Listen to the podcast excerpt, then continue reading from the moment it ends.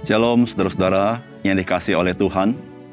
Kita bersyukur bisa berjumpa kembali hari ini di dalam kita merenungkan firman Tuhan. Saudara, sadarkah kita bahwa kita ini sebagai orang percaya adalah orang-orang yang istimewa di hadapan Tuhan? Karena kita ditebus oleh darah yang mahal, darah Tuhan Yesus.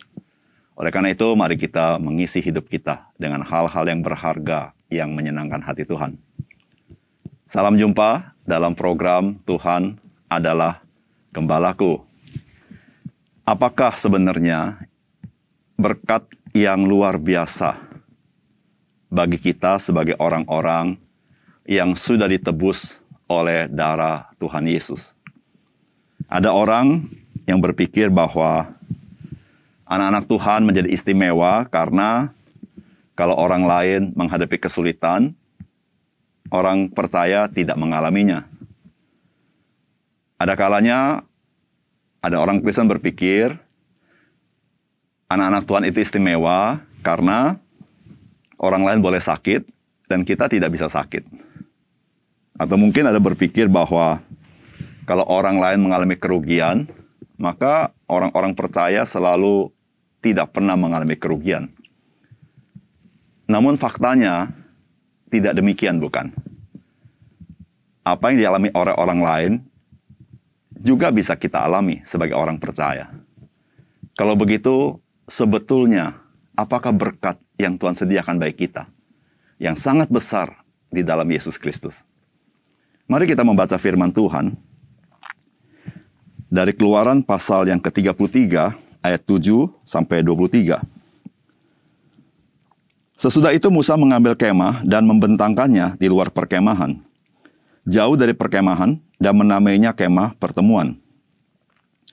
Setiap orang yang mencari Tuhan, keluarlah ia pergi ke kemah pertemuan yang di luar perkemahan. Apabila Musa keluar pergi ke kemah itu, bangunlah seluruh bangsa itu dan berdirilah mereka, masing-masing di pintu kemahnya. Dan mereka mengikuti Musa dengan matanya sampai ia masuk ke dalam kemah. Apabila Musa masuk ke dalam kemah itu, turunlah tiang awan dan berhenti di pintu kemah dan berbicara Tuhan dengan Musa di sana. Setelah seluruh bangsa itu melihat bahwa tiang awan berhenti di pintu kemah, maka mereka bangun dan sujud menyembah masing-masing di pintu kemahnya. Dan Tuhan berbicara kepada Musa dengan berhadapan muka seperti seorang berbicara kepada temannya Kemudian kembalilah ia ke perkemahan. Tetapi abdinya, Yosua bin Nun, seorang yang masih muda, tidaklah meninggalkan kemah itu. Lalu berkatalah Musa kepada Tuhan, Memang engkau berfirman kepadaku, Suruhlah bangsa ini berangkat, tetapi engkau tidak memberitahukan kepadaku, siapa yang akan kau utus bersama-sama dengan aku. Namun demikian engkau berfirman, aku mengenal namamu, dan juga engkau mendapat kasih karunia di hadapanku. Maka sekarang, jika aku kiranya mendapat kasih karunia di hadapanmu, beritahukanlah kiranya jalanmu kepadaku. Sehingga aku mengenal engkau supaya aku tetap mendapat kasih karunia di hadapanmu. Ingatlah bahwa bangsa ini umatmu. Lalu ia berfirman, Aku sendiri hendak membimbing engkau dan memberikan ketentraman kepadamu. Berkatalah Musa kepadanya, Jika engkau sendiri tidak membimbing kami, janganlah suruh kami berangkat dari sini. Dari manakah gerangan akan diketahui bahwa aku telah mendapat kasih karunia di hadapanmu, yakni aku dengan umatmu ini? Bukankah karena engkau berjalan bersama-sama dengan kami, sehingga kami, aku dengan umatmu ini, dibedakan dari segala bangsa yang ada di muka bumi ini? Berfirmanlah Tuhan kepada Musa, juga hal yang telah kau katakan ini akan kulakukan, karena engkau telah mendapat kasih karunia di hadapanku dan aku mengenal engkau. Tetapi jawabnya, perlihatkanlah kiranya kemuliaanmu kepadaku. Tetapi firmannya, aku akan melewatkan segenap kegemilanganku dari depanmu, dan menyerukan nama Tuhan di hadap di depanmu. Aku akan memberi kasih karunia kepada siapa yang ku, ku beri kasih karunia, dan mengasihani siapa yang ku kasihani. Lalu firmannya, Engkau tidak tahan memandang wajahku, sebab tidak ada orang yang memandang aku dapat hidup.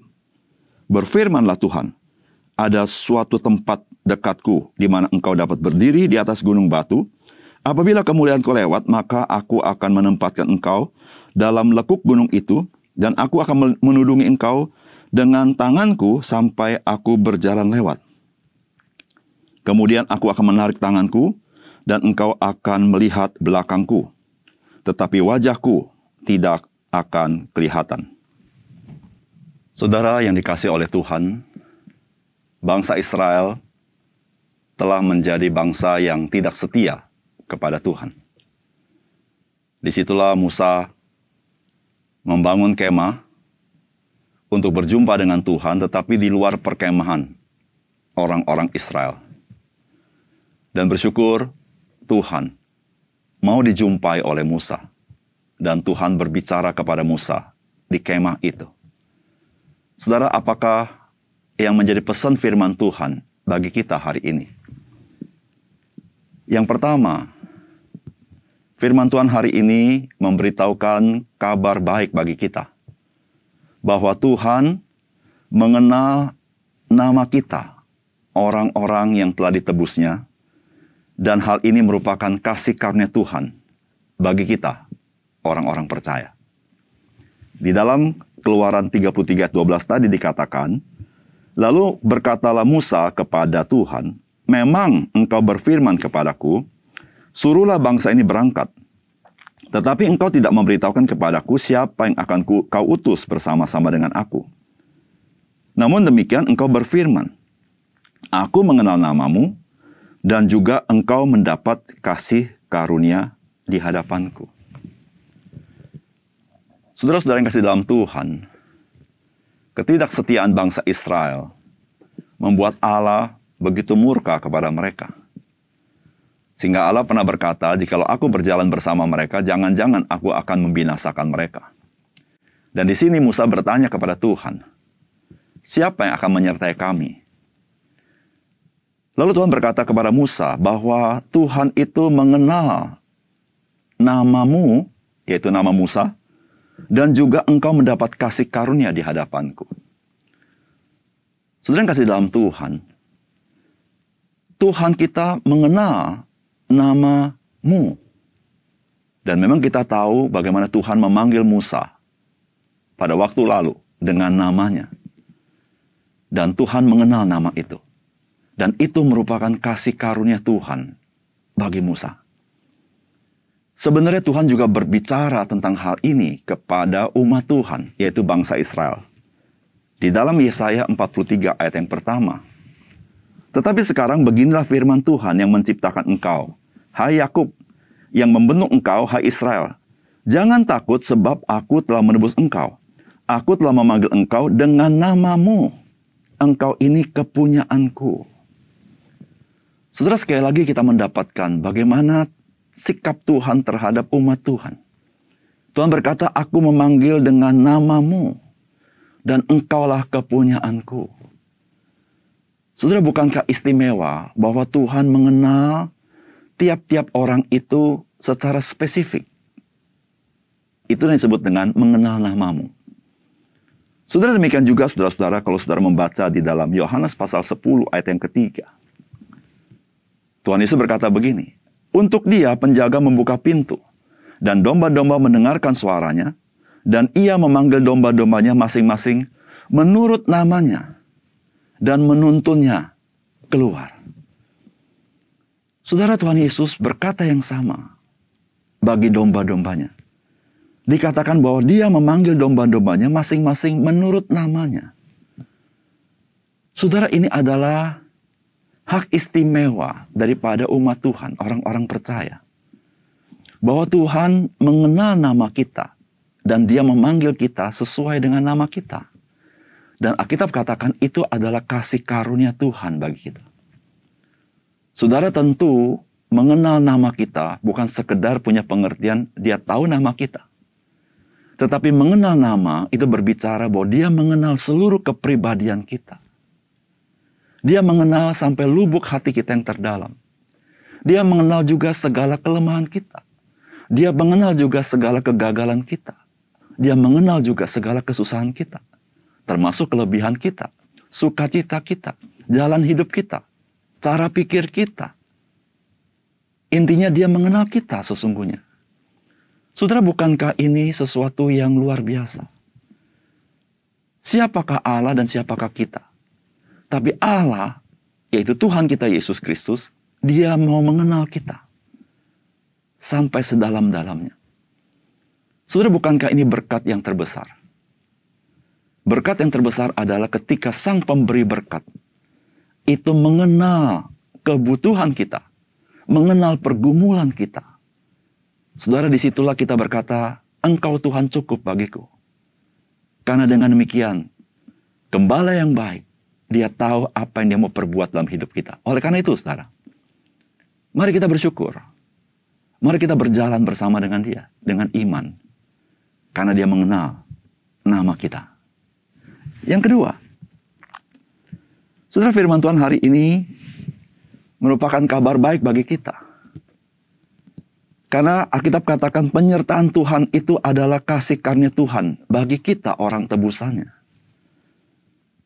Di ayat 15 dan 16 firman Tuhan berkata, Berkatalah Musa kepadanya, Jika engkau sendiri tidak membimbing kami, janganlah suruh kami berangkat dari sini. Dari manakah gerangan akan diketahui bahwa aku telah mendapat kasih karunia di hadapanmu, yakni aku dengan umatmu ini? Bukankah karena engkau berjalan bersama-sama dengan kami, sehingga kami, aku dan umatmu ini, dibedakan dari segala bangsa yang ada di muka bumi ini? Saudara tahukah saudara, apakah keunikan daripada orang-orang percaya di muka bumi ini? Inilah perkataan Musa. Bukankah karena engkau berjalan bersama-sama dengan kami, sehingga kami, aku dan umatmu ini, dibedakan dari segala bangsa yang ada di muka bumi ini. Yang membedakan adalah Tuhan. Dia menyertai umat tebusannya. Saudara, kita tahu Allah itu omnipresent. Dia hadir. Dia selalu ada. Namun, penyertaan dia hanya kepada orang-orang tebusannya. Saudara, ini yang Tuhan katakan kepada murid-muridnya, yakni kepada kita. Di dalam Matius pasal 28 ayat 18 sampai 20, Yesus mendekati mereka dan berkata, "Kepadaku telah diberikan segala kuasa di sorga dan di bumi. Karena itu pergilah, jadikanlah semua bangsa muridku, dan baptislah mereka dalam nama Bapa dan Anak dan Roh Kudus, dan ajarlah mereka melakukan segala sesuatu yang telah kuperintahkan kepadamu dan ketahuilah, aku menyertai kamu senantiasa sampai kepada akhir zaman." Saudara, inilah janji Tuhan Inilah hak istimewa, keunikan orang percaya. Yaitu Tuhan berkata, aku menyertai kamu senantiasa. Sampai kepada akhir zaman. Saudara, bukankah ini juga yang Tuhan katakan kepada Musa? Ini juga yang Tuhan katakan kepada Yosua. Bahwa Tuhan, dia menyertai. Saudara yang kasih dalam Tuhan, ketika berbicara Tuhan menyertai. Ini berbicara tentang ada kuasa Tuhan yang meliputi orang-orang percaya di dalam kehidupan ini. Sehingga orang percaya di dalam menghadapi kehidupan ini mengalami kuasa yang besar, yaitu kuasa kebangkitan Tuhan kita Yesus Kristus. Kuasa yang mengatasi maut. Dan kuasa itu melampaui segala pergumulan kita. Saudara, bukankah ini berkat yang sangat besar yang kita terima? Bahwa Tuhan, dia menyertai kita. Lebih daripada berkat-berkat yang lain karena sang pemberi berkat itu ada berjalan bersama kita. Mari kita berjalan mengikut dia yang menyertai kita. Karena penyertaan dia, dia ingin memimpin kita di dalam kehidupan kita sebagai gembala yang baik. Yang ketiga, saudara-saudara firman Tuhan hari ini merupakan kabar baik bagi kita. Melihat kemuliaan Tuhan Yesus di dalam kehidupan kita. Dan itu adalah kasih karunia Tuhan. Di dalam ayat 18 20 dikatakan, "Tetapi jawabnya, perlihatkanlah kiranya kemuliaanmu kepadaku. Tetapi firmannya, aku akan melewatkan segenap kegemilanganku dari depanmu dan menyerukan nama Tuhan di depanmu. Aku akan memberi kasih karunia kepada siapa yang kuberi kasih karunia dan mengasihani siapa yang kukasihani. Lagi firmannya, engkau tidak tahan memandang wajahku, sebab tidak ada orang yang memandang aku dapat hidup. Saudara ini kerinduan Musa. Yaitu Musa rindu melihat kemuliaan Tuhan. Tetapi Tuhan mengatakan kepada Musa, Musa bisa melihat, tapi tidak bisa sepenuhnya melihat. Karena jika seorang memandang wajah Tuhan, dia akan mati. Saudara yang kasih dalam Tuhan, bisa melihat kemuliaan Tuhan. Itu merupakan kasih karunia. Dan Tuhan katakan, aku akan memberikan kasih karunia kepada siapa aku memberi kasih karunia. Dan aku akan berbelas kasihan kepada siapa aku berbelas kasihan. Artinya apa, saudara? Artinya, jikalau saudara dan saya bisa melihat kemuliaan Tuhan, saudara itu semata-mata kasih karunia Tuhan. Dan kita bersyukur, saudara. Sebagai orang-orang percaya, sesungguhnya kita telah melihat kemuliaan akan Tuhan kita Yesus Kristus. Dialah yang menyatakan kemuliaan Tuhan. Saudara-saudara kasih dalam Tuhan, jikalau dia tidak berkasih karunia kepada kita, kita tidak bisa melihat kemuliaannya. Saudara firman Tuhan berkata begini. Lukas 10 ayat 22. Semua telah diserahkan kepadaku oleh Bapakku dan tidak ada seorang pun yang tahu siapakah anak selain Bapa dan siapakah Bapa selain anak. Dan orang yang kepadanya anak itu berkenan menyatakannya. Saudara, kita tidak mungkin bisa mengenal kemuliaan Tuhan Yesus. Kecuali Tuhan Yesus menyatakannya kepada kita. Saudara kita bersyukur. Jikalau saudara dan saya bisa menyelami betapa mulianya anak Allah itu dan betapa hebat kuasanya. Saudara-saudara, ini adalah kasih karunia Tuhan. Mata rohani kita dicelikan. Saudara, inilah yang menjadi berkat yang sangat besar. Di tengah-tengah dunia yang penuh dengan kegelapan. Di tengah-tengah dunia yang penuh dengan pergumulan. Namun kita bisa melihat, memandang Yesus Kristus yang mulia itu. Sehingga hati kita penuh dengan kemuliaannya. Hati kita dibangkitkan. Hati kita penuh pengharapan. Karena kita semua akan mengalami kemuliaan sebagai anak-anak Tuhan di dalam Kristus. Terpujilah nama Tuhan. Karena kita memiliki berkat yang sangat besar. Yaitu Tuhan kita Yesus Kristus dalam hidup kita. Mari kita berdoa. Bapak surga terima kasih hari ini kami dicelikan mata rohani kami apakah berkat yang terbesar yang kami bisa terima daripada Tuhan di dalam Kristus. Ya Tuhan kami bersyukur. Tuhan mengenal kami. Tuhan menyertai kami. Tuhan menyatakan kemuliaan-Mu dengan mencelikan mata rohani kami. Ya Tuhan, semuanya itu cukup baik kami. Untuk kami menghadapi pergumulan hidup kami, karena dengan demikian kami tahu bahwa kami bisa teguh berdiri, bisa berjalan penuh dengan kemenangan, karena ada Tuhan, Immanuel, yang menyertai kami. Terima kasih Tuhan untuk firman-Mu. Dalam nama Tuhan Yesus kami berdoa. Amin.